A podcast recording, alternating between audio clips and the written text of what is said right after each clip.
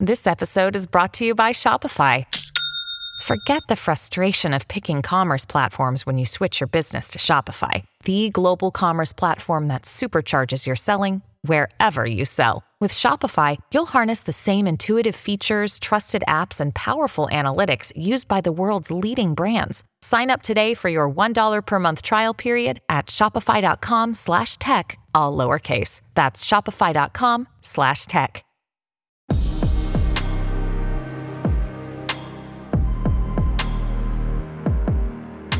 Go deep enough into the internet, and you're sure to find a number of conspiracy theories on just about anything and everything. These narratives can sometimes be more innocuous, such as the bizarre internet theory that singer Avril Lavigne died in 2003 and was replaced by a body double. But they can also be dark and dangerous, often downplaying mass tragedies as staged or unfairly targeting specific groups of people by religion or race. But one thing these theories all have in common they lack any substantial evidence and fall under a broader category of misinformation. While these wild narratives may seem to be a new phenomenon, cultural historian and writer Colin Dickey argues that they've been a recurring theme in our culture for many years. His new book, Under the Eye of Power How Fear of Secret Societies Shapes American Democracy, chronicles the history of conspiracy theories in America. But what exactly is a conspiracy theory? And why does it have the potential to develop into something so dangerous? Dickey says to answer this question, it's key to understand the difference between a conspiracy theory and an actual conspiracy when I started looking at the difference between conspiracies and conspiracy theories, I tried to focus on actual conspiracies as a benchmark, you know, things like Watergate or Iran Contra, something like that. And usually with an actual conspiracy, there's a specific crime that they're trying to accomplish. And there's almost always sort of low level functionaries who are involved because these things take a lot of people. And once you start poking around in it, once you start asking questions, the conspiracy unravels pretty quickly. Dickey notes that these conspiracies tend to eventually fall apart because of the number of people involved in the cover up. And if you zoom out further, there are likely people who are creating theories on these conspiracies. A conspiracy theory, on the other hand, tends to be something which is much wider in scope. It is not just a specific crime that's being committed. It's an idea that there is a whole network of actors who are controlling world events. So it gets very wide in scope and it's also incredibly difficult to detect. And it's so hidden and subterranean that there's always an excuse for why it can't be unearthed or something like that. For example, his book covers several conspiracy theories about rumored secret societies. In particular, he hones in on groups that are believed to be controlling the U.S. government from the shadows. These theories have long been around, but they're now becoming more popular thanks to a more divided media landscape and greater coverage from social media platforms like TikTok and Facebook.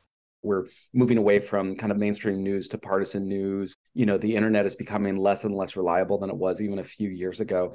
You know, it's really incumbent upon us to both be vigilant about this. And I think for me, the solution is as much trying to understand what is driving people to embrace these conspiracy theories rather than simply just trying to, you know, yell facts at them. I think the facts are vitally important, but it is usually not facts which persuade people. It's understanding uh, what the kind of emotional and existential benefit is for them in believing this conspiracy theory and focusing on that instead. New technology may also increase the spread of misinformation and conspiracy theories. Algorithmic news feeds on social media recommend content for users based on what they want to see, which can reinforce pre existing beliefs. On top of this, generative artificial intelligence technology, like ChatGPT, also poses a very real threat. What generative AI has the potential to do is reduce the costs for bad actors whether it's them simply to make money out of clicks and eyeballs or to influence people because of politics or other types of issues. Whatever the goal is, it allows bad actors to create false and misleading content that is very persuasive because of its audio and visual components at a much lower cost and a much rapid time. That's Dr. Erik Nisbet, the Owen L. Coon Professor of Policy Analysis and Communication at Northwestern University. His research focuses on misinformation and its effects on elections and democracy in general. As misinformation and conspiracy theories evolve, some experts are worried about the effect this may have on next year's presidential election. Nisbet says one of the biggest factors to look out for is the ongoing threat of AI generated deep fakes. A deep fake is employing technology, modified video, modified images to take something, modify sometimes a real piece of video, a real image that actually took place, and modifying it to be false or misleading. It could be changing the words that someone says, it could be even placing in a figure, a political figure, into a scene or situation which never occurred, splicing them in, creating videos that seem real and are factual, but are completely made up. Dickey agrees that these new technologies will increase the spread of misleading information. One of the things about AI is again where we're heading with that is the fact that these things are not intelligent. They're just sort of, you know, text predicting mechanisms and thus they spew falsehoods and misinformation by course because they don't think and they don't research and they're not a substitute for Google or Wikipedia, but they are going to increasingly corrupt and corrode the availability of you know factual and objective information on the web. And i think that is going to just further enable people. I think there's a large segment of people who benefit from there not being a single objective source that people can consult on the internet. So we're in for uncertain times. But why are these AI generated forms of misinformation so much more of a problem than, say, a fake newspaper headline?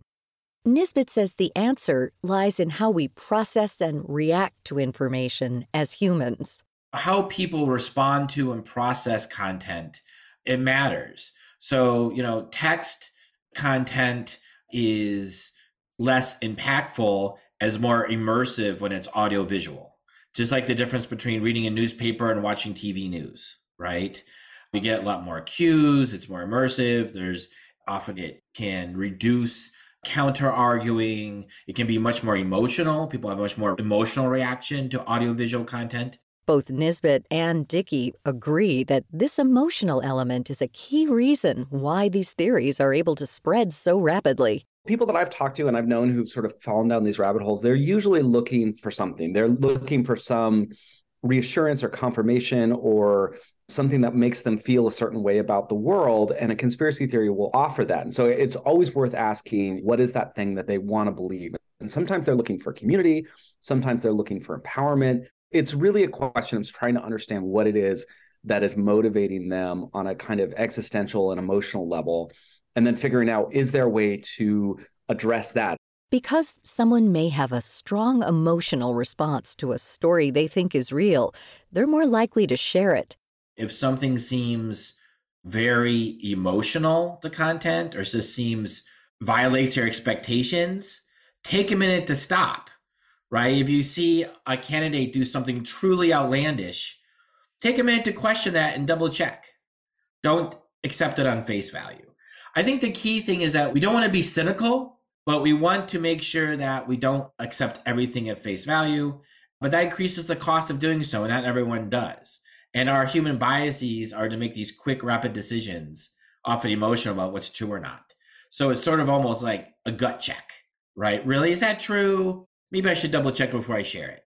Nisbet also stresses the importance of using reliable sources for your news and information.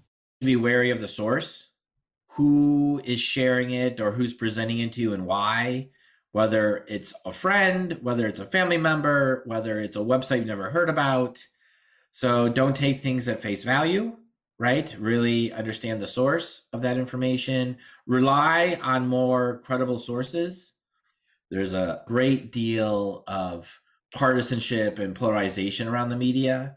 But the Wall Street Journal is a credible source and it leans right. There are credible right leaning sources and credible left leaning sources, like center left, center right. Rely on those. So, as next year's election creeps closer, don't forget to dig deeper into what you see at surface level. For more tips on how to separate fact from fiction, head to viewpointsradio.org for a more expansive list of resources. You can also find out more about our guests, Dr. Erik Nisbet and Colin Dickey, on our website.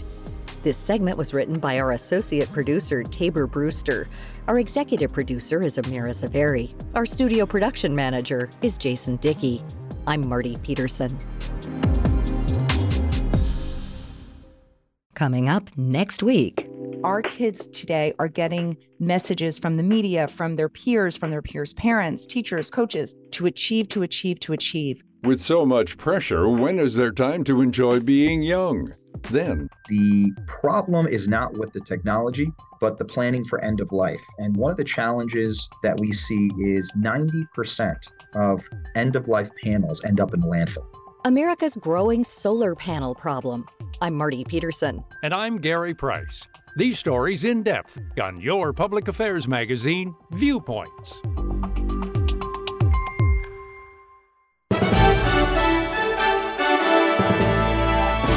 And that's Viewpoints for this week. Follow us on Twitter, Facebook, and Instagram to learn more about upcoming shows and find a library of past programs on Apple Podcasts, Google Play, and Spotify. Plus, you'll always find previous segments and more information about our guests at viewpointsradio.org. Join us again next week for another edition of Viewpoints.